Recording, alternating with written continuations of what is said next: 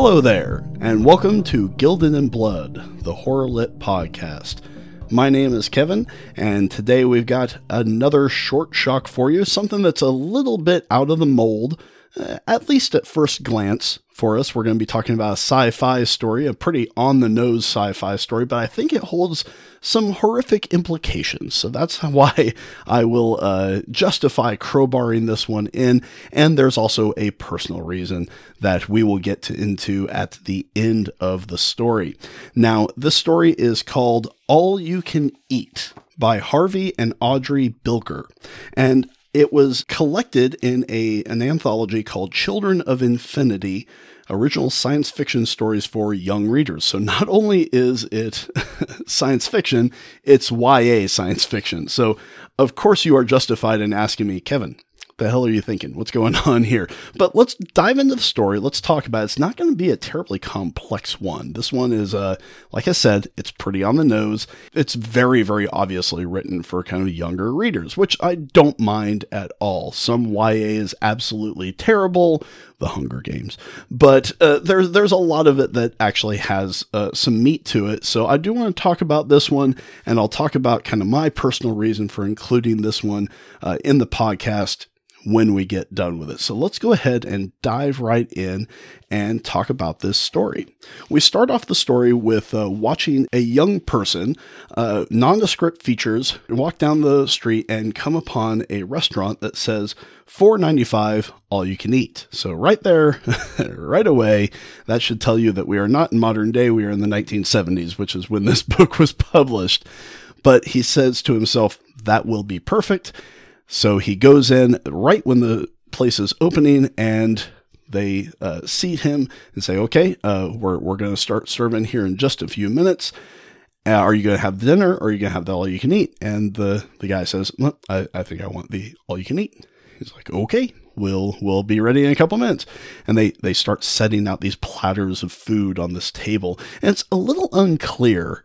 Uh, i personally have always envisioned like a chinese restaurant which uh, of course are some of the more obvious and some of the more popular all you can eat venues around america. But it really never describes exactly what it is. It just it just goes listing all this food. It's almost more like a kind of a golden corral kind of situation because they have lobster tails and and omelets and just all this delicious sounding food. So the waitress comes over and says, "Okay, here's the rule. You know, you get a fresh plate, you take what you want, come back, you leave the dirty plate, get another one, and and we'll we'll clear your plate for you, and we'll we'll keep you keep you going." And the guy says, "Okay, let's get going," and he starts. And boy, God Almighty, does this man eat? he goes over, uh, takes 20 or 30 lobster tails, goes back over to the table, and starts horking them down. And in the space of about 10 minutes, they're all gone. And he goes back and he gets the rest of the lobster tails and he eats those. And then he moves on to something else. And then he, he continues to eat and he continues to eat. And at some point, the hostess actually comes over and is a little confused. It's like, where is this guy putting all this food? and tries to kind of hustle along the point says well are you ready for dessert and his answer to that is absolutely spectacular he says well if i eat dessert now can i go back to the main dishes and she says uh, I don't believe there's a rule against that. No. He's like, okay, then bring me dessert. And he eats three cheesecakes and he eats this and he eats that and then goes back and, and starts eating the actual food too. And this just continues to go on and on and on. And at one point, the owner of the restaurant shows up and starts to step in, comes over and talks to the guy and says, "Okay, uh, is this your first time here?" And says, "Yeah, this is this is this is it."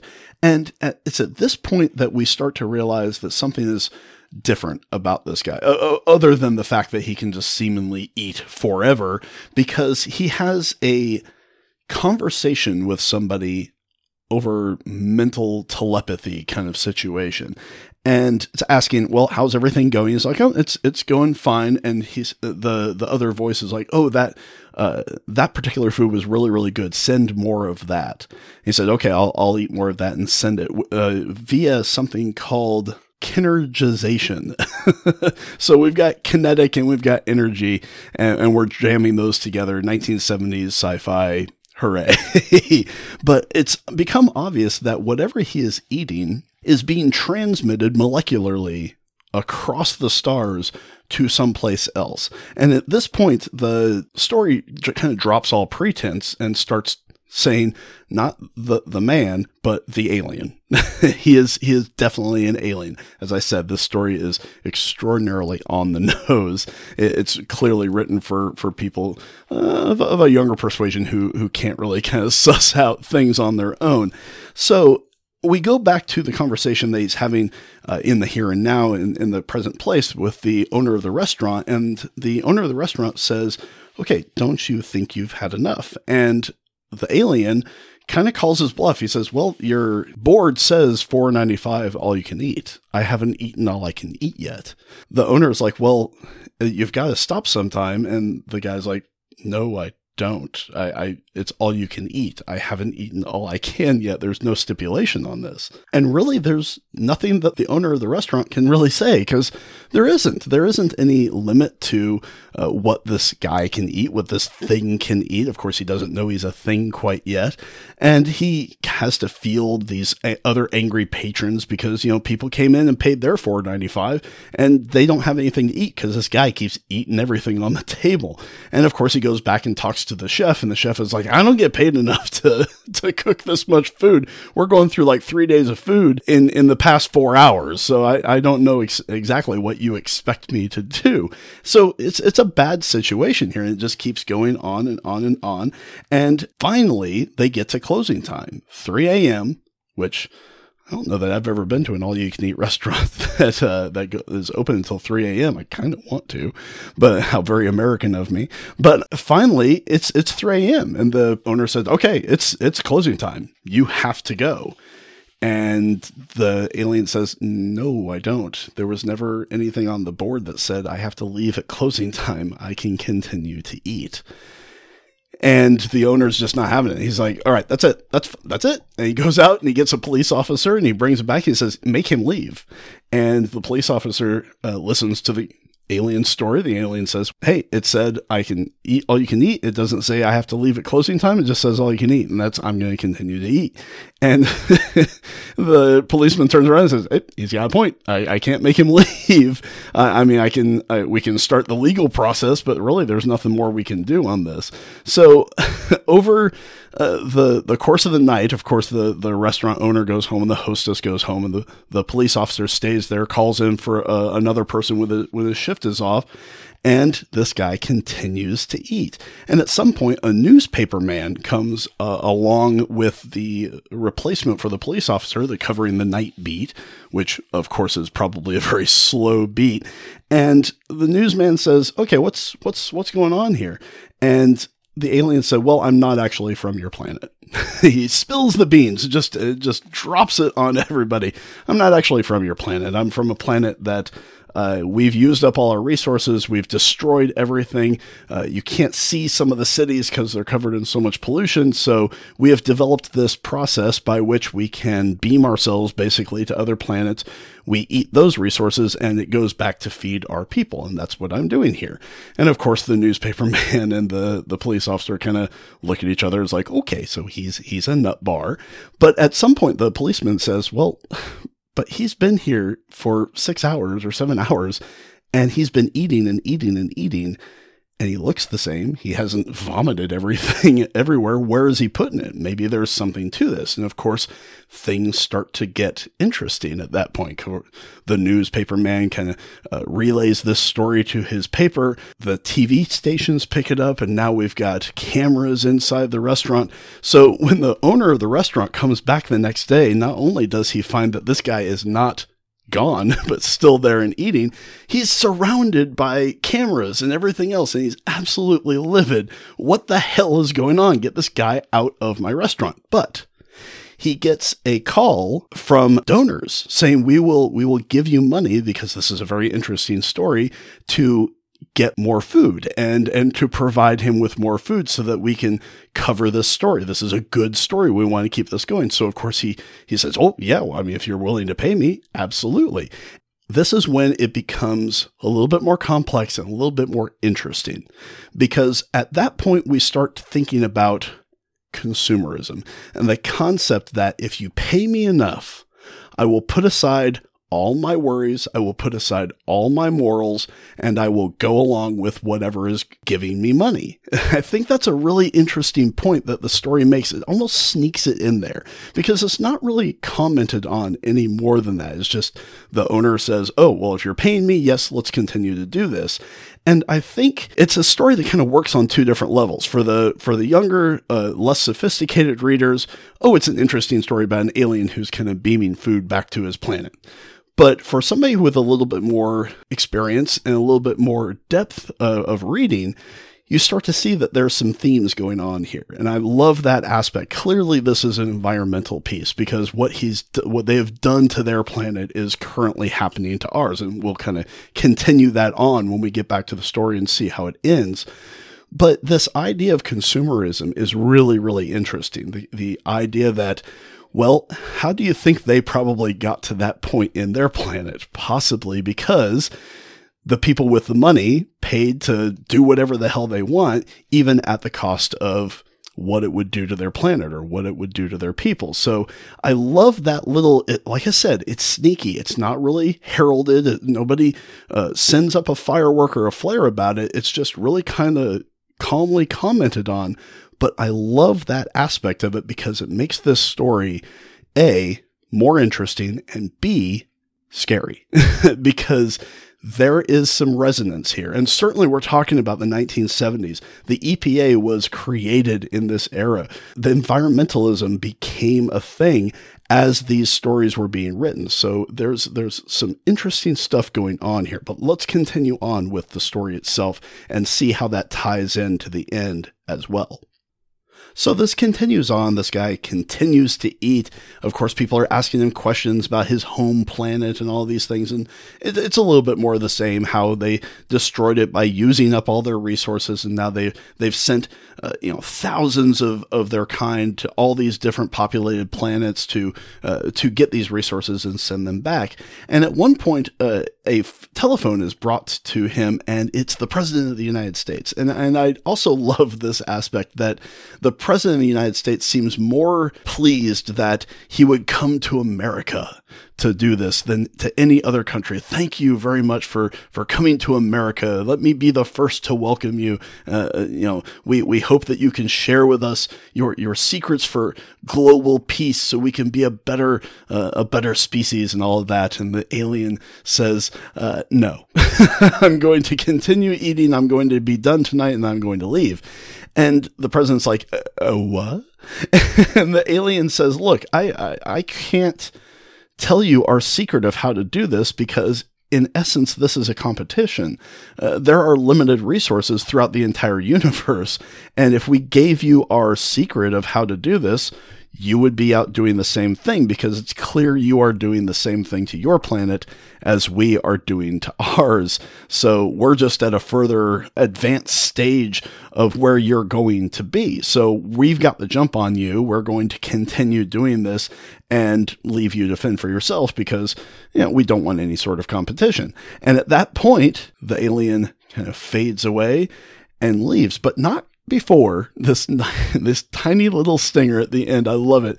He says, "I can't pay you money because uh, we we we don't really work that way, and I don't even have any money." And of course, the owner of the restaurant loses his damn mind. He's like, "Are you telling me you can't even pay the four ninety five? He's like, "Yeah, I can't do that."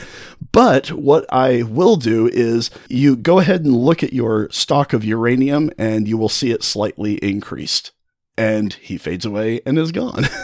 and and that's the end of the story. So, where's the horror? well, I, I, think it's kind of obvious. The the concept of uh, what are we going to do when all of our resources are gone? And I also like that aspect of the competition, the, the, the kind of survival of the fittest thing going on it has become uh, universal, literally universal that uh, other species are, are, are going to vie for dominance as well. Not necessarily in terms of war, but in terms of resource gathering. And I, I love the fact that he gave us not more money, but more of a material we can use to destroy ourselves, to basically hasten us further on our route to destroying ourselves. I think that's an interesting point that the, the story chooses to do. So let's talk about where that kind of horror lies. And I'm not going to get too hippy dippy with this. I, I, promise, but it's, it's undeniable. It really, really is. It's not a matter of space as it was once thought. I mean, if you read Harry Harrison's book, uh, Make Room, Make Room, which is the book that Soylent Green was actually based on, space was absolutely the problem. You know, New York City has 300 million people living in it, and, and you can't move without, you know, turning and, and, and bumping somebody. That's, that was the fear at that time. But we've since learned that that's not going to be the, the major problem. I think we we've hit, I think just recently, we hit 8 billion people on this planet, which sounds like an astronomical, dangerous, frightening as hell number. It really, really does. But way back when, when we hit 7 billion, which was not as far back as it probably should have been, we're, we're kind of really going up. Well, there was a wonderful National Geographic issue about that fact, about the fact that we were going to hit 7 billion people on this planet. And it said, uh, one of the most interesting things that I, I've, I've really ever seen in one of those magazines is that it's not really about space. That's not the reason to be worried because if you took every single human on Earth, all 7 billion, or even now, even all 8 billion people, and you brought them into one space, and you know, we're not going to be crammed together. We're not, we don't even have to touch. We, we have six foot uh, radius around us. We don't even have to, to touch it. We can kind of spread our arms and move in a circle. And if we have all have that much room, with breathing room, with movement room, all 8 billion people on this earth would take up a space about the size of the state of Maryland. That's it, which to me blew my mind. The mushroom cloud coming out of Kevin's head, I was like, I was flabbergasted. I was like, are you serious? It's not space. There are, there's so much space on this earth, but resources are a big problem. We are going to run out of resources, out of clean water, out of food, out of ways to sustain our livelihood, and especially quickly ways to sustain our overabundant livelihood. And that is the major problem here. And that's interestingly something that uh, was foreseen back in the 70s the concept that we are going to lose to our consumption of resources. We're not going to have enough to sustain everybody. The next wars are not going to be fought over land. They're going to be fought over water.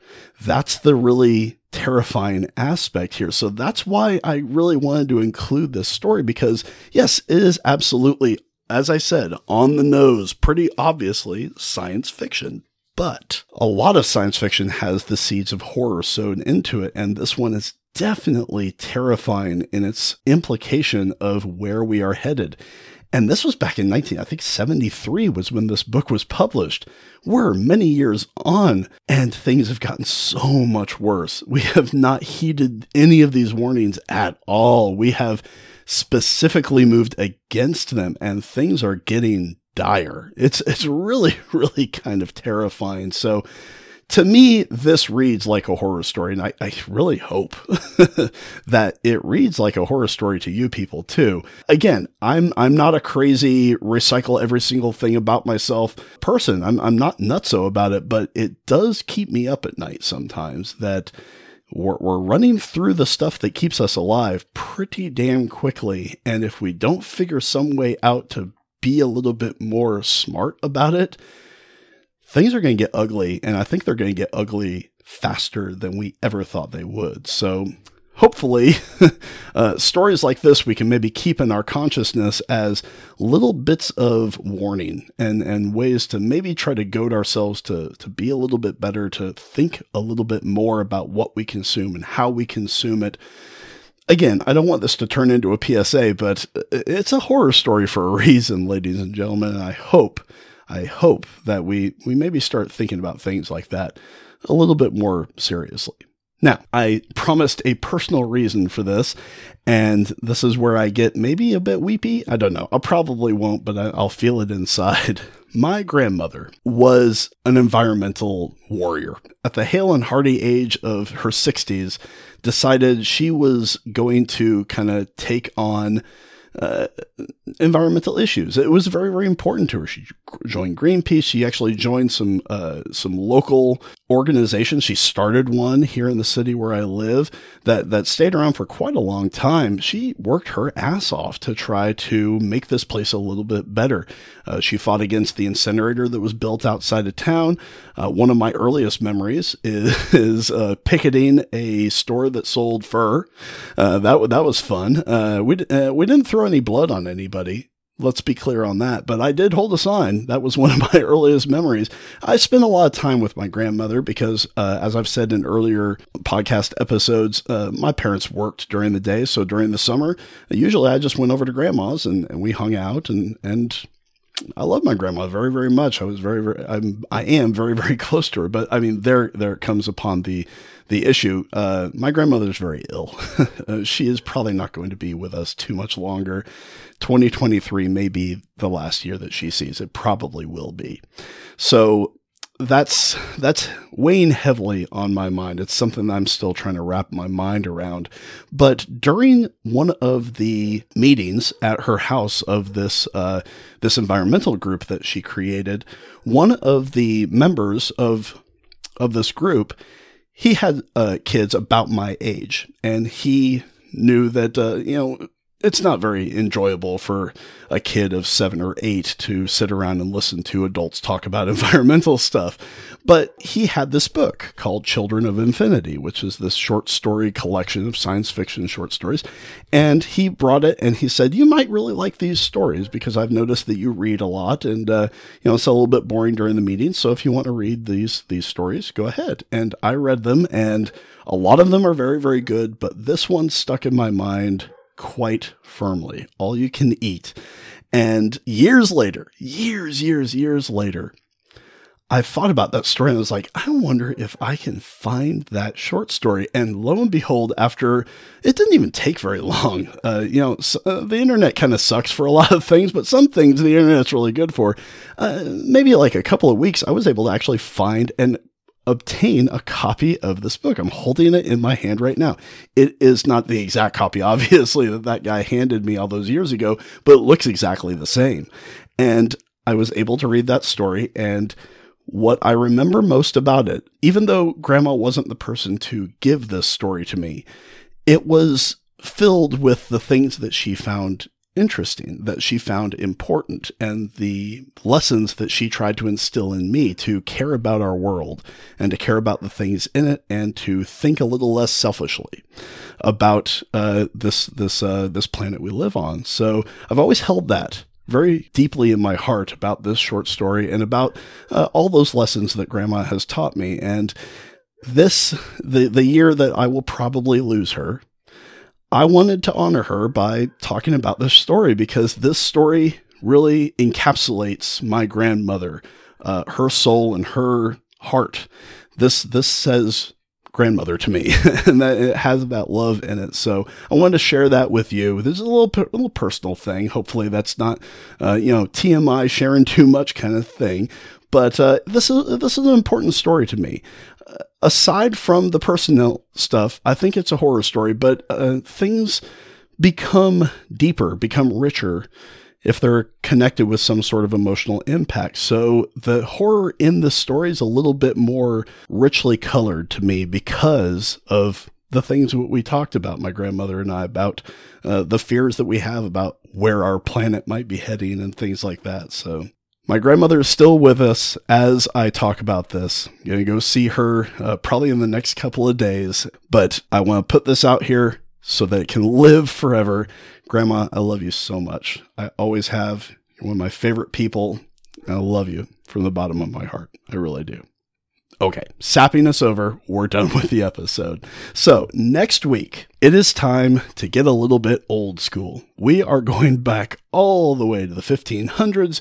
We are going to talk about our first, and yes, there will be more, but the first Shakespeare play that we are going to talk about is Titus Andronicus. Tarantino by way of William Shakespeare. that will make more sense if you read it, and I hope you do. Uh, uh, but it'll certainly make more sense next week when we talk about uh, Titus Andronicus, one of my favorite plays by Shakespeare. Not my favorite. You know my favorite. Everybody knows my favorite, but certainly one of my favorites in my top three, absolutely. So we'll talk about that next week. Thanks, of course, to Slaughterhouse, formerly uh, named Swarm, uh, for the use of his music for this podcast. You can find him on Bandcamp. Slaughterhouse with a five instead of an S. And uh, pretty soon, I don't know if it'll happen by the time you hear this, it may have. It, the music that he gave me for use on this podcast will actually be up on his Bandcamp page. So if you want to hear uh, the full songs of those, uh, head over to Bandcamp, look up Slaughterhouse with a 5 instead of an S, and check out some of his music. He's very, very good. You can find this podcast at gildedinblood.com. And until next time, stay safe and stay spooked.